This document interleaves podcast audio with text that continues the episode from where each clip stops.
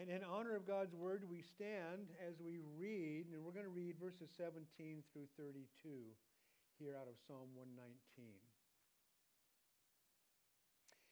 Deal bountifully with your servant that I may live and keep your word.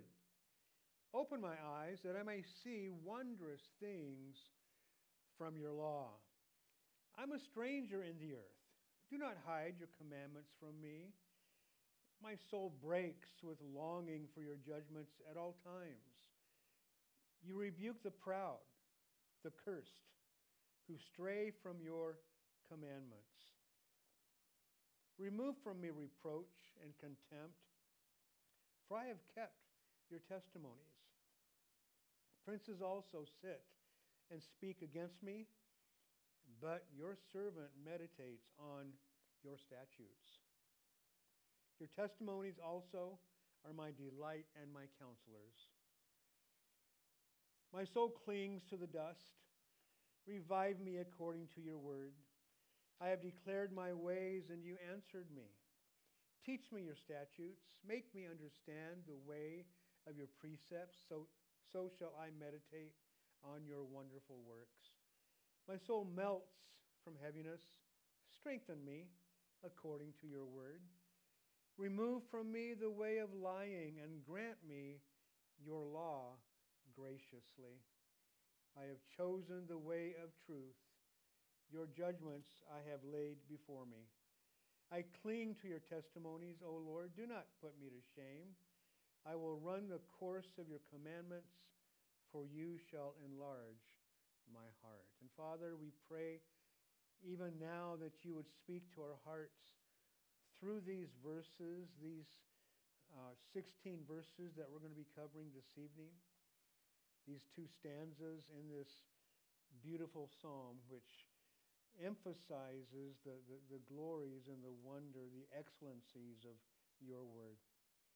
And so, Lord, do your work. We ask for your Spirit to be poured out upon us, that He may give us the understanding that we need and the wisdom to know how we can apply these truths to our lives.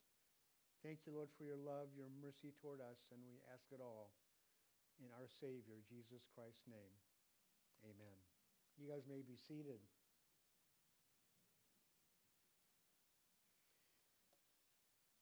As we begin here in verse 17, this is, of course, according to the third letter in the Hebrew alph- alphabet, Gimel. Uh, and the fourth is Daleth, which we see uh, beginning uh, in verse 25. And as I'd shared with you last week, and um, I'm sure that most of you, if not all of you, are already aware of this, this 119th Psalm is a psalm that is broken uh, out into broken down into 22 different sections, each one headed by a letter of the uh, Hebrew alph- alphabet. And the very first Hebrew word in that particular section is that particular uh, letter uh, of the alphabet. Uh, and so we call it an, an acrostic psalm.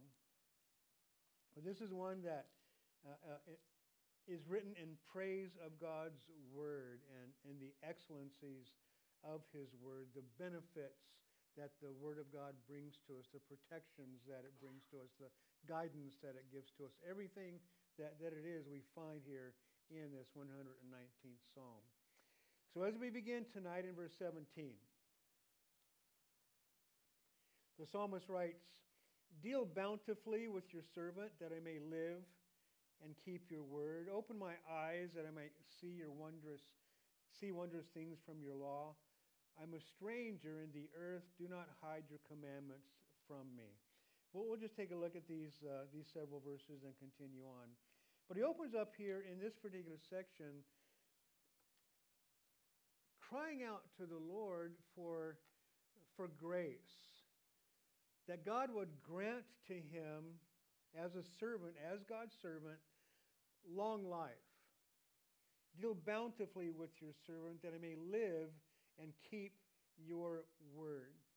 Uh, bless me, deal bountifully. Uh, might the bounties of your grace be poured out upon me, that I may live. And the, the whole idea is long life so that the Word of God can be kept, the Word of God can be honored, can be obeyed for that entire long lifetime.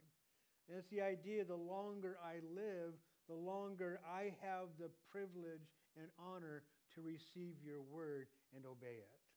That, that, that's kind of the idea that, that we have here. And not a long life so that we can have greater enjoyment, not a long life so that I can finally have that mansion on the hill, not a long life so that anything else other than, as the psalmist writes, I may live and keep your word. That, that is the psalmist's desire that that would take place. And recognizing the fact that it, it is only according to God's grace that we will live a long life. It's only according to God's grace that we live at all, right? It, it's, it's, it's by His grace and by His mercy that we woke up this morning and received, you know, a, another breath.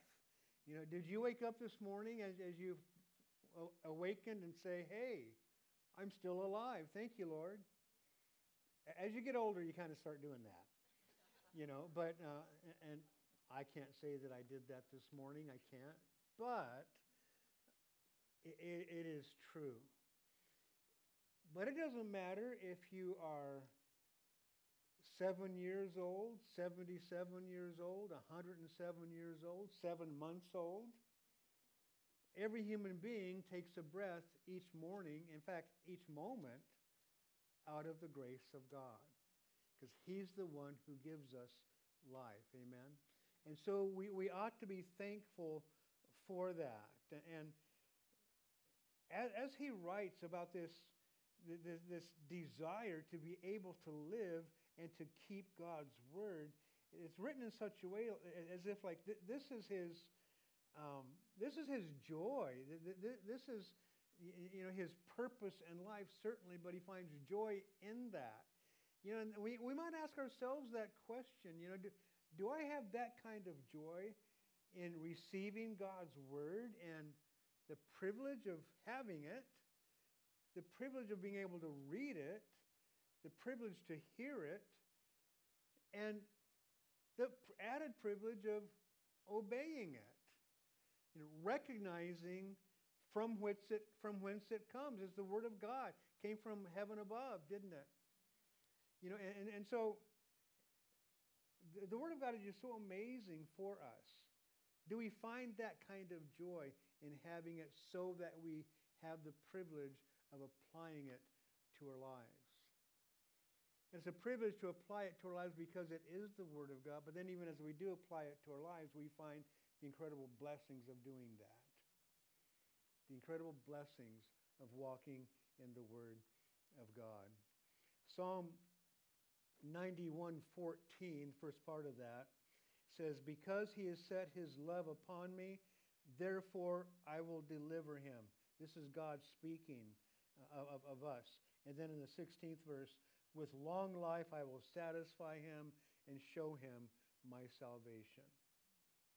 In that psalm, we see that the Lord says that the person who has set his love upon God is going to find that God will deliver that person and will also find that God will satisfy that person with long life. Now, that, that, that's a general truth. It doesn't work every time. There are people who, who, who have uh, loved the Lord fiercely and lost their lives in their 20s or even in their teens. So it's not an automatic thing, but we do find that the Lord does bless us in those ways. Certainly, He shows us His salvation as we love him. In verse 18, open my eyes that I may see wondrous things from your law. It, it, just caused me to think of the song that we have sung so many times Open my eyes, Lord. I want to see Jesus, right? They're very familiar words to us. Here we see the psalmist writing, Open my eyes that I may see wondrous things from your law. And as I was thinking about this, this, this idea of, of the song that we've sung for, for so many years. And what this verse actually says, it's like, well, you, you know, I don't think that there's a more wondrous thing that we can find in Scripture other than Jesus himself. You know, he is a wonder, isn't he? And, and so, yeah, I, I think that's very consistent even with that song that we sing. John 5.39, we see Jesus speaking to the, uh, to the Jews. He said, You search the Scriptures, for in them you think you have eternal life, and these are they which testify of me. The scriptures testify of Jesus, which means that even as we're reading Psalm 119, written some 3,000 years ago or so, if it indeed was written by King David, which many believe uh, he did, we, we talked about that last week a bit, um, we are seeing Jesus revealed through these passages. And it's interesting that we just look at these, these verses and we're able to see how it applies to our Lord Jesus. You know, even the, the opening of our eyes to see Jesus in the Word. Now, the psalmist didn't spe- specify Jesus, but wondrous things from the law. Certainly, that's something that we find there. We also are seeing the acknowledgement for our need for God to give to us understanding. You know, the Holy Spirit has been given to us for the purpose that our eyes might be opened to see the wondrous things from the Word of God. He is our teacher, as we see in John 14 26. Jesus is speaking here on that night before he was crucified in the upper room. Uh, he, in the upper room before he was crucified. That's a better way to say that. Um, verse 26 says, But the Helper, Jesus said, the Holy Spirit, whom the Father will send in my name, he will teach you all things and bring to your remembrance all things that I said to you. And of course, God is very aware of the fact that we need His help in order to understand Him, in order to understand His, His Word. And so He gives us His Holy Spirit to give us that understanding. And as I've said many times, it's the coolest thing to be able to read Psalm 119, which has been inspired by God's Holy Spirit in the heart of the writer. We'll go ahead and say King David in his heart writing these things, and then we're reading it 3,000 years later, and the same Holy Spirit who gave this to him to write down, and we're reading it, we can ask him who's here with us, resides within us, what it means. Understanding that that's part of the thing, that's part of the role that for, for which he's been given to us by God the Father, to give us understanding, to open up the eyes of our hearts. And so he and he does that.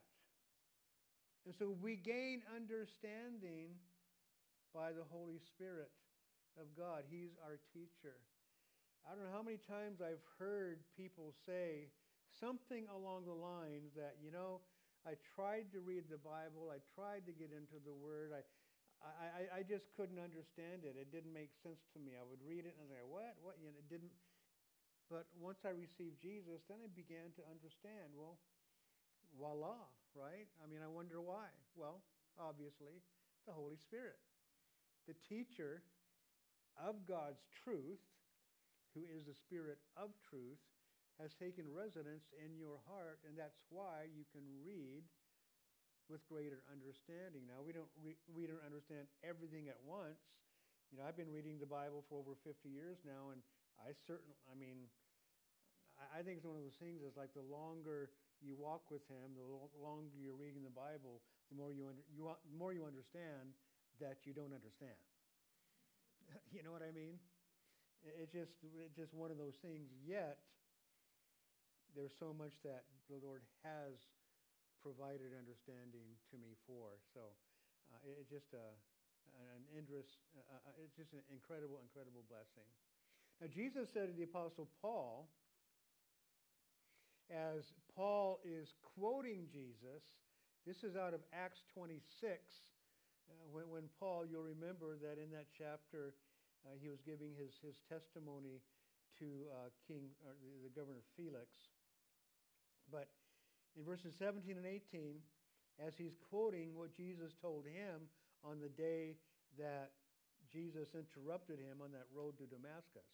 Verse 17, Jesus said to him, I will deliver you from the Jewish people as well as from the Gentiles, to whom I now send you, to open their eyes in order to turn them from darkness to light and from the power of Satan to God, that they may receive forgiveness of sins and an inheritance among those who are sanctified by faith in me. I love the way that that's worded.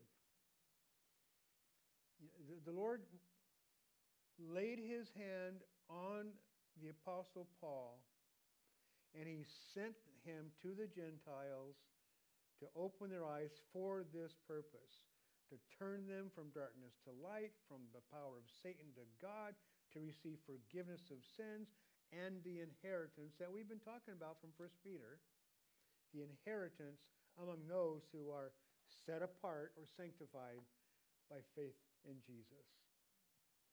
Incredible truths of God wondrous things. The wondrous things of God Himself and all that He is. All those things that God is. These are those wondrous things. Exodus 34 gives us a little example of that.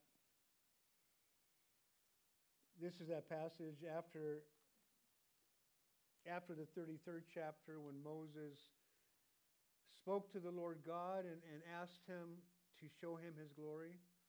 Show me your glory, he said to, to, to the Lord.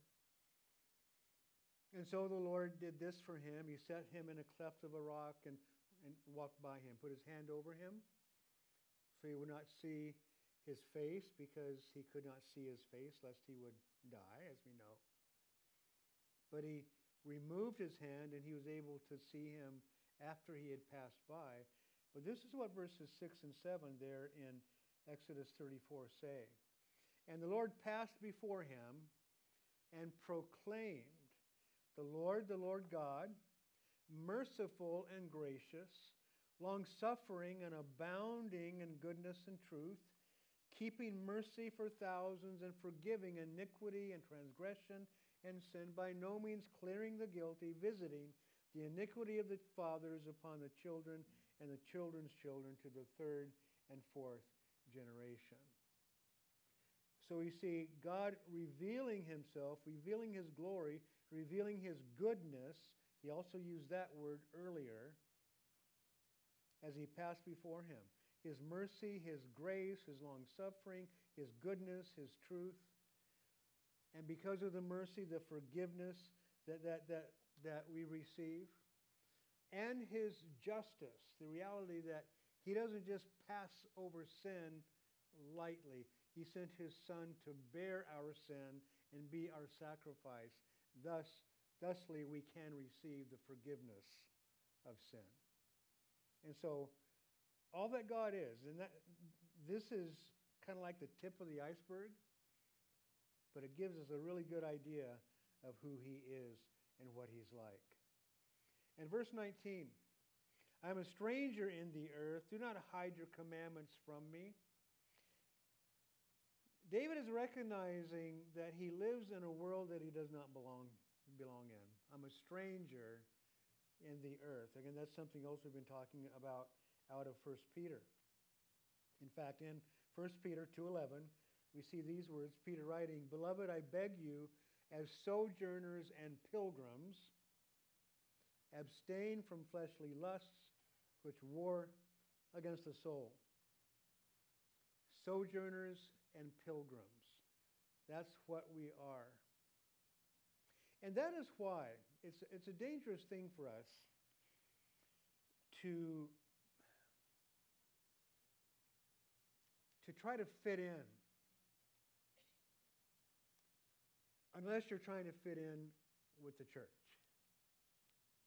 then it is absolutely where we need to be and where we need to try to fit in. We need to fit in there. But you know, I mean, you know how it is. I mean, we can go places, we can go to we can go to to, to work or whatever, and there, there just aren't um, people around who who know the Lord. You know, and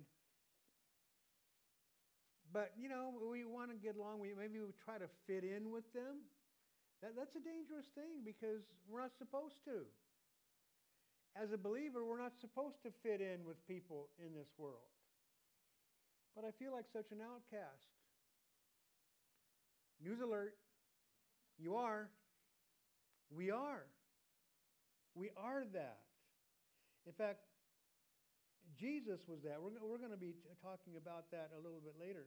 But Jesus was indeed an outcast. He was hated by people. I mean, he was hated so much that he was murdered, a mock trial,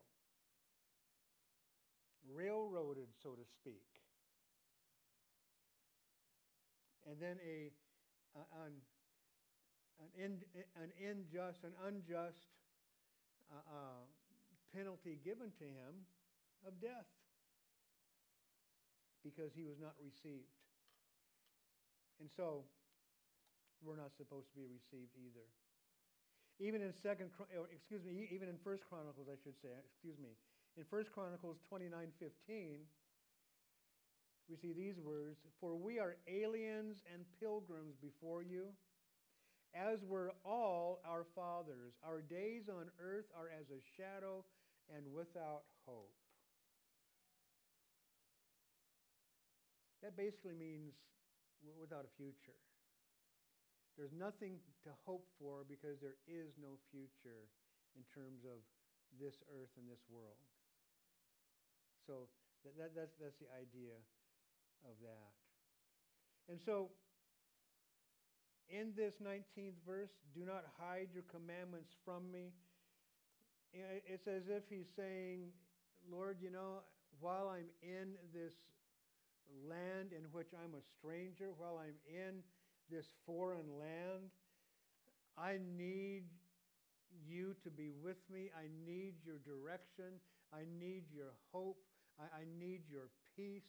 I need your joy. I need your love. I need you. Give me your word. So that's what he's crying out for. And guys, isn't it true that while living in this world, now, for us as the church, I mean, it's great when we're able to be together, but in the course of a seven day week, 24 hours each one of those days, how many of those hours are we really able to spend together? You know, we, we have two services a week. That, that, that's only about three hours or so. Then you got the time of fellowship and all that stuff. I mean, expand that for maybe a couple hours. Maybe that's five hours during the week. And then you may come on a Tuesday to be with the men's group or the women's group. That, that's another you know, couple of hours there. You may come to a prayer meeting. That's another couple hours there. Um, or in the case of the women, it's, it's just a half hour or so before the service on Sunday morning. And, and then there are those weeks where we might have a, an added event like the men. We've got the conference this, this Saturday. So, so that's another five to six hours right there. But even then, even if it is 5, 10, 15 hours a week, that's a relatively small portion. That's a lot for a given week as members of the church to gather with other with our brothers and sisters in the Lord. But even then, it's a small part of all the hours in the week. Now, we, we get to spend time with believers at home, prayerfully. Some believers don't have that privilege. But if we do, that helps a lot, obviously. But you get my point. when you go out, you go go to your go to your job, you go to work or whatever, and go to school, whatever it might be, and it's like, you know, these people are different from me. And I feel like a stranger here. If you feel like a stranger there, praise God. God is blessed. Because that's how we're supposed to be, because we are a new creation in Christ Jesus. And we are wanting, desiring, even as He tells us to set ourselves aside. He has set us apart. We want to set ourselves apart to become more and more like Jesus. So those are things that are, that are part of this. Let's go on here. In verse 20, we, we see these words My soul breaks with longing for your judgments at all times. My, my, my, my soul is uh, just falling apart here with the idea of wanting and longing for you, longing for your word. Um, in Psalm 42, verses 1 to 2, uh, the psalmist writes, As the deer pants for the water brook, so pants my soul for you, O God. My soul thirsts for God, for the living God. When shall I come and appear before God? And so here, and, and, and rightly so, we see this. We, we see that God's self revelation of himself through his word is the means by which we see him. Here, my soul thirsts for God, he's saying. The other in Psalm 42, my excuse me, here my thirst, my soul thirsts for God's word. And in Psalm 42, it is for God himself. But we find God through the word of God, through which the Lord has revealed himself. Jesus said in John 14, 9b, he said these words to Thomas after, after Jesus said in John 14 that you know where I'm going, I'm going away, you know where I'm going, and, and you know how to get there. And Thomas said, Wait a minute, we don't know where you're going. How can we know? How can we know? In the second part of 14.9, John 14.9, Jesus said, He who has seen me has seen the Father, so how can you say, Show us the Father? So it's the idea of seeing God even as the disciples had seen God the Father through the Lord Jesus Christ, who is the living Word. And we, through the written Word, are able to see Him as well, as th- that Word is written upon our hearts. Verse 21 You rebuke the proud, the, the cursed, who stray from your commandments. Straying from God's commands brings rebuke from God. And we see that that person is cursed. In Deuteronomy 27, verse 26, cursed is the one who does not confirm all the words of this law. And all the people shall say, Amen. In other words, that's the way it must be. So be it. A person who does not receive the truth of God's word is a reproach and is cursed. And we know that that's true. People around us, and, and, and, we, and we are around people on a daily basis. If we're out in this world, if we're not a shut in, we're out in the world, we're around people who are cursed because they do not recognize the Word of God as it is, in fact, the Word of God.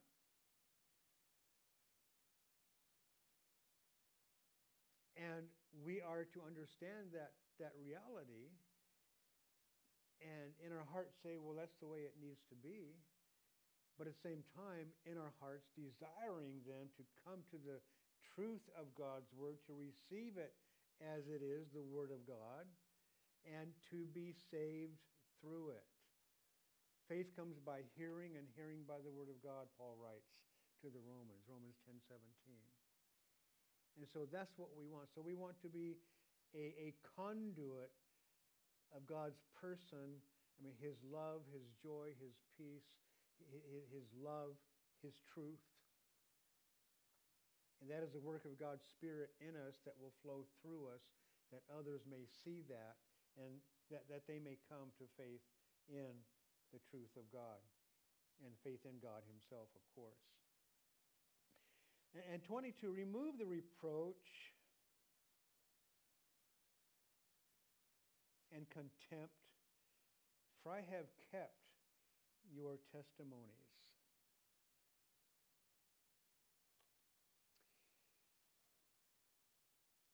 As a person who kept the Word of God, he was reproached by others. He was um, held in contempt in the sight of other people. And that happens in our world today. One of the things that our culture will not tolerate is the truth of God's Word. Right?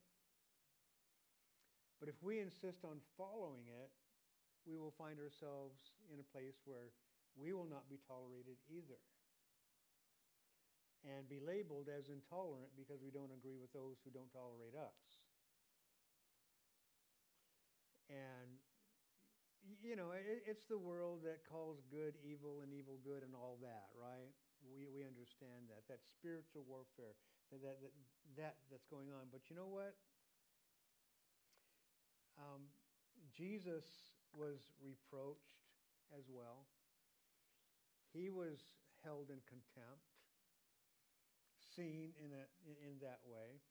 Isaiah 53 3, prophetically speaking, he, speaking of Jesus, is despised and rejected by men. A man of sorrows and acquainted with grief, and we hid, as it were, our faces from him. He was despised, and we did not esteem him. And that's why he was crucified. That's why that mock trial was held and, and he was crucified. John 15, verses 18 and 19, Jesus speaking to his uh, apostles again the night before he was crucified. He said, If the world hates you, you know that it hated me before it hated you. If you were of the world, the world would love its own. Yet because you are not of the world, but I chose you out of the world, therefore the world hates you. And there it is from Jesus. That's why this happens. That's why this happens. So I pray that all of us are given the grace by God. And, and, and I think that even as we look at the Word of God and see these truths in God's Word, and He etches them upon our hearts, you know, He is graciously giving us truth to understand so that we, we, we don't get all hot and bothered about not fitting in with people at work. Now, I don't really have that problem not fitting in with people at work. Thankfully. But many of you do. I mean, and, and if you have to go out into the workplace, some, some of you may be able to work from home, and that's a blessing. Some of you are retired, that's a blessing. But the, the, the point, you, you, get, you see what my point is, though. You're out in the world, you're going to be with people who, who are, who, who don't love the Lord, not Christians, not a part of the church, don't have the Holy Spirit within them. They're nothing like you. Let's not try to fit in with them. And let's make sure that we identify our relationships appropriately and understand that the place that they have in our lives is as people who need God and we pray for them, we love on them, we evangelize them as the Lord leads us to do so. But those are the things that God would have us to do. We simply do not fit in. And if they reproach us, if they act as if we are despicable to them, it's okay. It's okay. Um, within our own hearts, I pray that we are able to say something like, Thank you, Lord, for that. Thank you for that. But help me to be uh, an instrument of yours to bring them to you. That's where God would have us be. Verse 23 Princes also sit and speak against me, but your servant meditates on your statutes. This uh, seems to indicate that the writer is being reproached and attacked himself, even as we saw in, in, in, in, the, in the last verse, but being, being attacked here, uh, even by uh, rulers, whether these rulers are within his own country or from another country. If it's King David, it could be rulers who, you know, someone alongside him, beneath him, who's trying to undermine him, or ruler of another nation. We don't know for sure what that might be, but they're speaking against him. But he says here that, but your servant meditates on your statutes. You know, he, he's being attacked, but that's not causing him to stray away from God.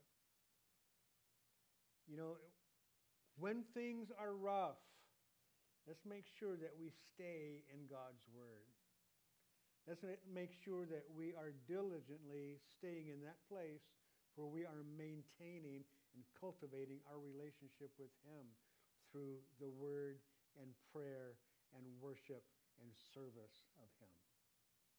It's critical for us. That's when we need to do it more than any time, when it's least convenient to do so.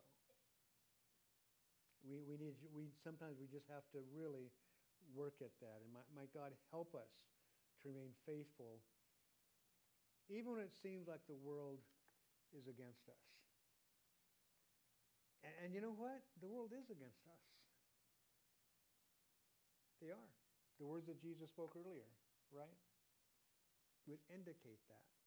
Not that we're being picked on on a personal level, it's all for the sake of the name of Jesus our Lord. That's why that takes place. Your testimonies also are my delight and my counselors. Your delight and my counselors. The, the, the idea of delight is, I mean, we, we can use that word, we hear the word used, but it, just speaking about the idea of, of something that's delightful to you is it brings you an incredible amount of pleasure and joy. Oh, what a delight. You know, one, one of the first things I think of in terms of delight, if I'm not thinking about the Lord Himself, it's my grandchildren. I see some grandma smiling about that. you know? And uh, you guys over here, I mean, you're looking forward to your first, aren't you? You're going to be blessed. You're going to be blessed. Um, delight. So the Word of God brings that kind of joy and that kind of pleasure. Is that where our hearts are at? When we're in God's Word, do we have that kind of delight? And we see here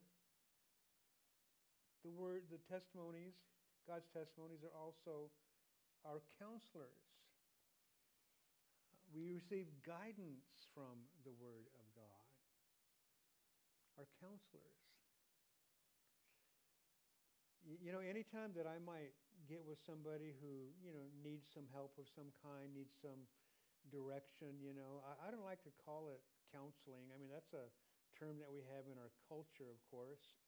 And, and you know, somebody asks if we do counseling, I'll say, well, yeah, you know, but I, I would rather think of it as biblical guidance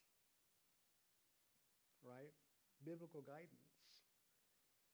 I, re- I really think that as Christians, that's where we need to be, you know, to, to be looking into the Word of God for the guidance in life that we need. Later on in Psalm 119, verse 105, a very familiar verse to us Your Word is a lamp to my feet and a light to my path. Now, is that true or not? Do we all believe that God's Word is a lamp to our feet and a light to our path? That God's Word will show us the way that we need to, to go, and in fact, it will light, give us light for every step that we take along that way? Do we really believe that? Then we need to be in God's Word to understand, to see these things. And all through the Word of God, we find this guidance. So let's move on to the next section here. Know, Daleth, in verses 25 to 32. This is the fourth letter of the Hebrew alphabet. And, and, and, and the, this section, we, we, we see the, the, the psalmist is, um, well, the first, the first line, my soul clings to the dust. There's that kind of a theme in this particular section, except for the last uh, three verses or so.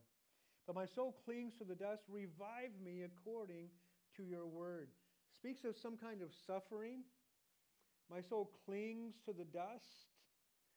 Um, you, you, know, whenever a, a, a, Jewish person at this time was, was going through some, some kind of mourning or sorrow, grief, um, somebody was committing something blasphemous, some blasphemous act against God, you know, uh, they, they would lie in dust and ashes, you know, they, they, they, would throw up the dust and so forth. And, you know, but, but he's, he's writing that, that my soul, mm, not, not my clothes, not my skin, my soul clings to the dust.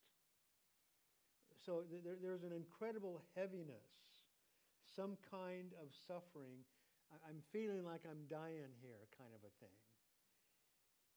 And, and then he writes, Revive me according to your word, because it is in his word that we find life. It is in God's word that we're going to find life. So revive me, renew me, give, give me life, Lord, through your word. Psalm 143:11 says, Revive me, O Lord, for your name's sake. For your righteousness' sake, bring my soul out of trouble. Similar kind of thing that we see there. But here we see him writing that revive me according to your word. In Psalm 143, it's revive me for your name's sake. Revive me for your righteousness' sake.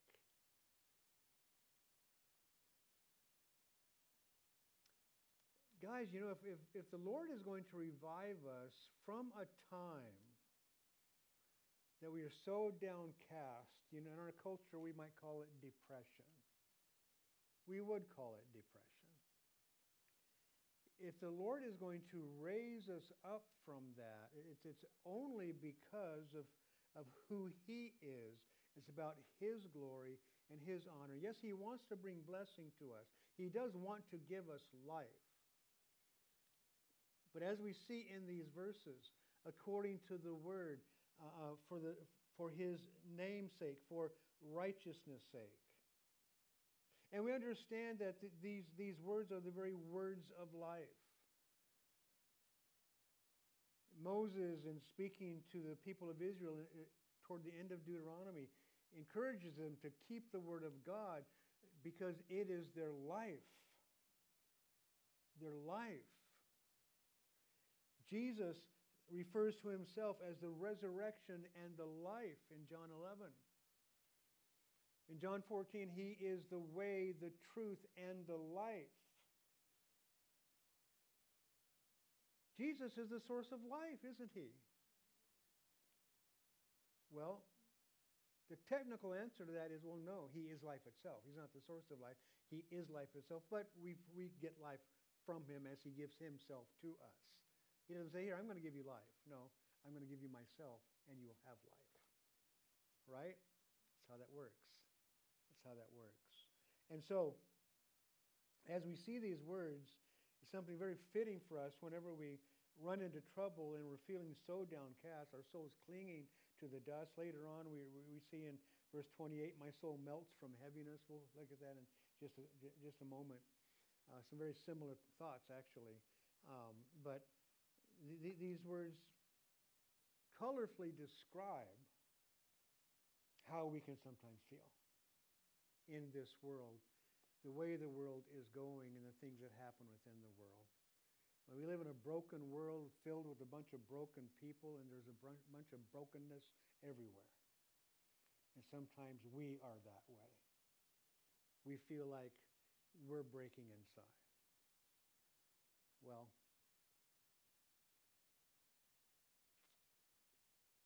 spiritually speaking, and in terms of a relationship with Jesus, sometimes that's not a bad thing. Sometimes we need to be broken in order to cry out to really find Him at a deeper level, at a more meaningful level. Verse 26 I have declared my ways, and you answered me. Teach me your statutes. I've declared my ways. I have told you, God, about all my life my ways, the way I live, things that are going on, what I think, what I've done, you know, and, and all these kinds of things. And not that He needs us to tell Him to know, but He does want us to open up our hearts that way to Him, right? I'm not going to tell God He doesn't need to know anything. Well, He wants you. He wants to know that if you know. Well, He knows if you know, but He wants you to know that you know,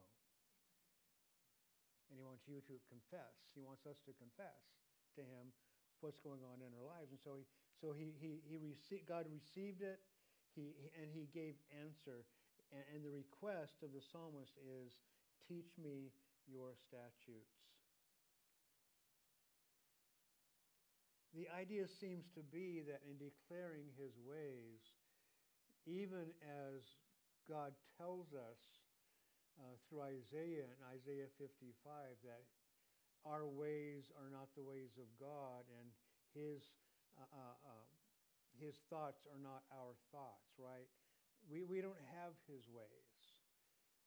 And as we confess those details of what that means in our own lives, that's what this is talking about, we need to cry out that God will give us understanding of His Word so that we can live according to His Word, that our ways might be changed, that God would be glorified. And going on, verse 27, just kind of a clarification of what he just said Teach me your statutes, um, make me understand the way of your precepts. Um, give me understanding by your Spirit um, of who you are and the reason for you giving these precepts. One of my favorite verses in the Old Testament, you've heard me quote it if you've been around uh, here for any length of time at all. You've heard me quote it once in a while, Deuteronomy 5:29 in which, Jesus, in which God, speaking to Moses about the people of Israel, he gives to him really his own motive for giving the law. He, sa- he says, Oh, that they, speaking of Israel, had such a heart in them that, that they would obey me always and keep my commandments, that it will be well with them and with their children forever. That's why we have this. Not totally, but having this and following it. Remember, God said, I wish that they would obey me always and keep all my commandments. Obedience to the commandments causes our lives to go well. Notwithstanding all the spiritual warfare and all that's going on with that, of course. But we're not going to find an abundant life by following the course of this world. We find an abundant life by finding the ways of God. Even in the midst of this crooked generation that we live with, um, among, God is going to bring blessing to us then so shall I meditate on your wonderful works. Charles Spurgeon wrote this I think the psalmist means this My Lord, I have told thee all. Now wilt thou tell me all? I've declared to thee my ways. Now wilt thou teach me thy ways? I have confessed to thee how I have broken thy statutes. Wilt thou not give me thy statutes back again? I like the way that he writes that. I, I think that's cool.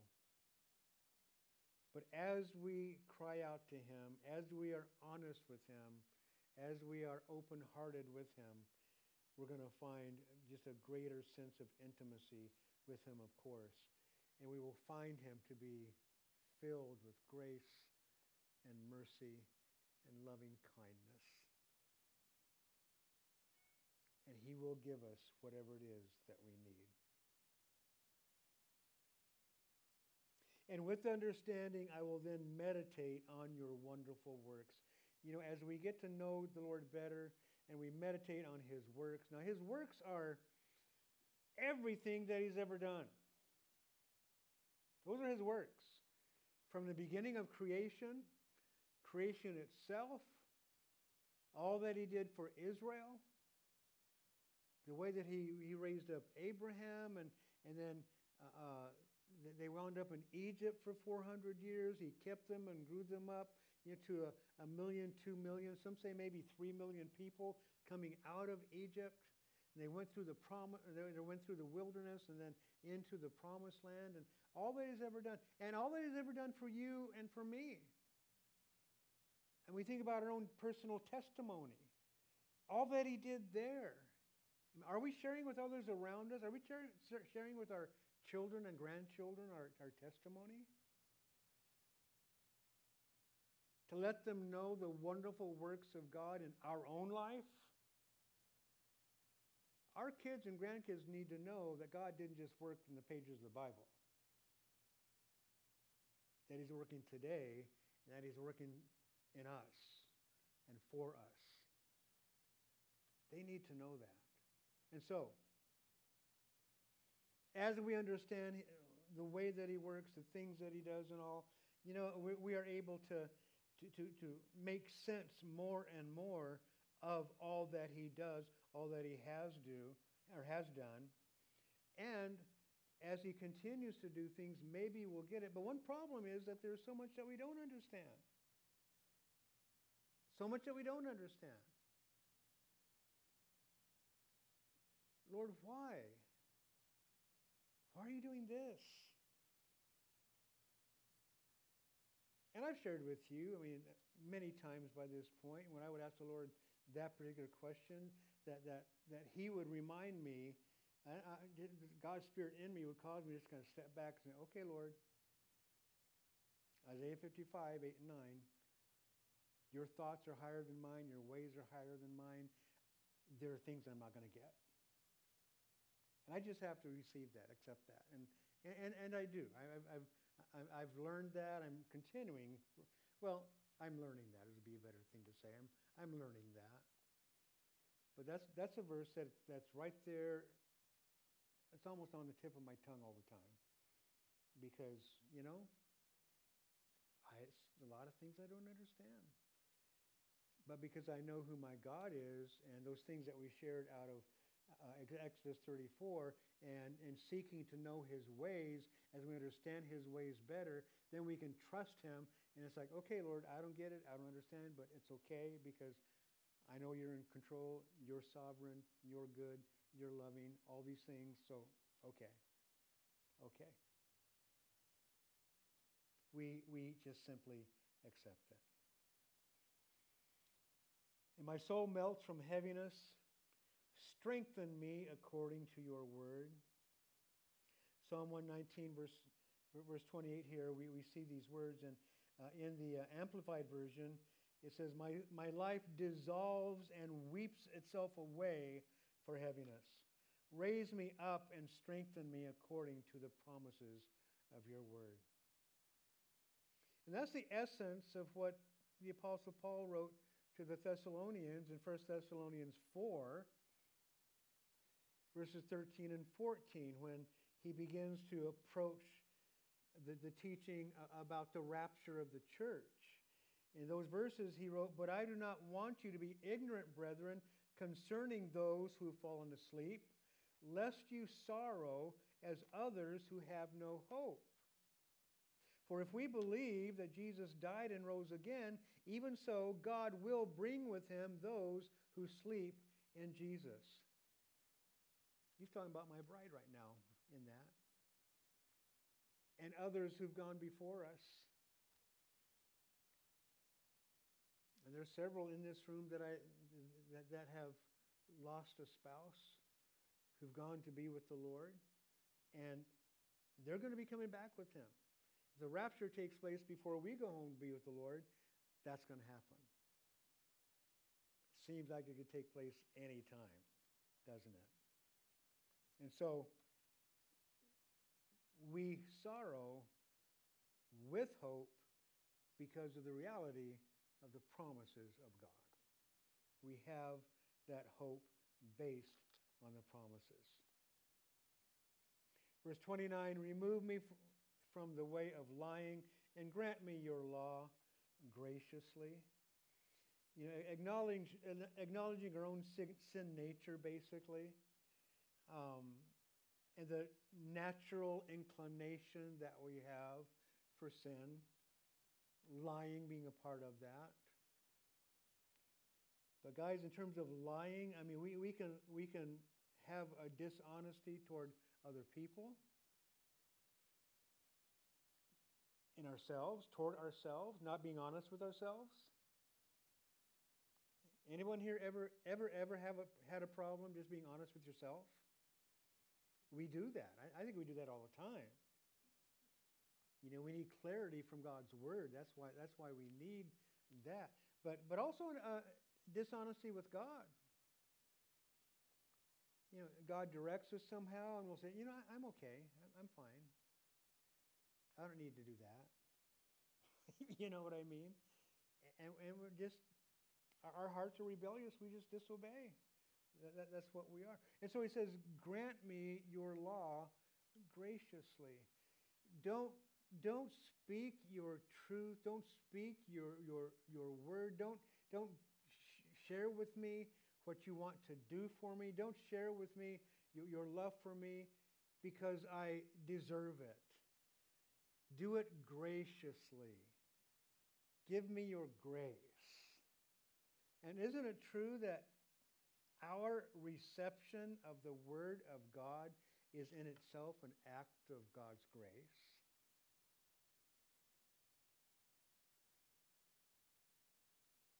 What a blessing it is to have God's word. I've chosen the way of truth. Your judgments I've laid before me. Here in these last few verses, there's a series of commitments. Notice this. I've chosen the way of truth. Verse 31, I cling to your testimonies. 32, I will run the course of your commandments. So, so we, we see the psalmist here making these commitments. And might we at the same time make those kinds of commitments? chosen the way of truth. It reminds me of Joshua 24 15, which says, And if it seems evil to you to serve the Lord, choose for yourselves this day whom you will serve, whether the gods which your fathers served that were on the other side of the river, the Jordan River, or the gods of the Amorites in whose land you dwell. But as for me and my house, we will serve the Lord. I'll bet most of us here have a plaque like that up in our home somewhere. That quotes Joshua 24 15, that last part of it. As for me and my house, we will serve the Lord. Verse 31 I cling to your testimonies. Guys, cling to God's truth. This is what the Lord is saying to us cling to my truth. You know, I, I, would, I, would, I would suggest to you guys this. You know, you know sometimes we might ha- be going through some kind of an issue. We've shared with somebody. We've asked them to pray. They come to us and say, well, how you doing? You know, well, I'm hanging in there. I said, no, no, don't just hang in there. Hang on to God's truth. Hang on to Him. Hang on to Jesus, right? Don't just hang in there. Hanging, in, hanging. What are you hanging on to? What, what, where's your lifeline? Well, if you're hanging in there, what, what is it? You're just kind of hanging in midair? you're going to fall. you know what I mean? I mean, hang on to Jesus. Cling to Him. Cling to Him. And it's interesting that He uses the same word here. Cling, I cling to your testimonies. Earlier, He had said, My soul clings to the dust. I'm going to cling, while my soul clings to the dust, I'm going to cling to you and your truth. Guys, it is God's truth that gets us through. Isn't it? It's His truth. Again, I've been sharing with you over the last few years, especially since my bride went home to, the Lord. You know, it's like God's truth, what He's shown me here, is what has enabled me to remain what I am. Enabled me to be here. it Enabled me to be okay. Because I believe what He says. So, because of that, it's like, okay, she's with Him now. I'm going to be going there sometime in the near future. I'm okay. I'm here. I'll just occupy until he comes for me. And here we are. You know, you know what I mean? I mean, it's kind of simple. It really is. Not that there's no pain, and not that there's no sorrow, and not that I don't. I, I, I do all that, but when you get down to it, it's like this is our lifeline. This is our lifeline. And this is what causes us to be steady causes us to be okay. You know, it, it just a wonderful, wonderful truth of God. Finally, I'll, I'll run the course of your commandments. I will, for the rest of my days, follow what your word, follow the directions that your word gives to me. And whatever course it is that you've laid out for me, I will run it according to your scriptures. Whatever my lot in life might be, I'm going to receive it and handle it in such a way that it honors your word. For you shall enlarge my heart. I'll tell you what, guys, this is one case in which having an enlarged heart is a good thing. You shall enlarge my heart. Isaiah 60, verse 5. Look at this. Then you shall see and become radiant, and your heart shall swell with joy, because the abundance of the sea shall be turned to you, the wealth of the Gentiles shall come to you. Of course, he's writing to, to the, to, to uh, he's speaking to Israel as the Lord speaks through Isaiah to them. But it's the idea of receiving God's blessing in such an abundance that our hearts swell with joy. You know, um, again, that kind of an enlarged heart, that's a wonderful thing. Might our hearts be enlarged with the grace, the abundant uh, um, presence of God Himself. And might we enjoy that enlargement in our hearts. And God, we do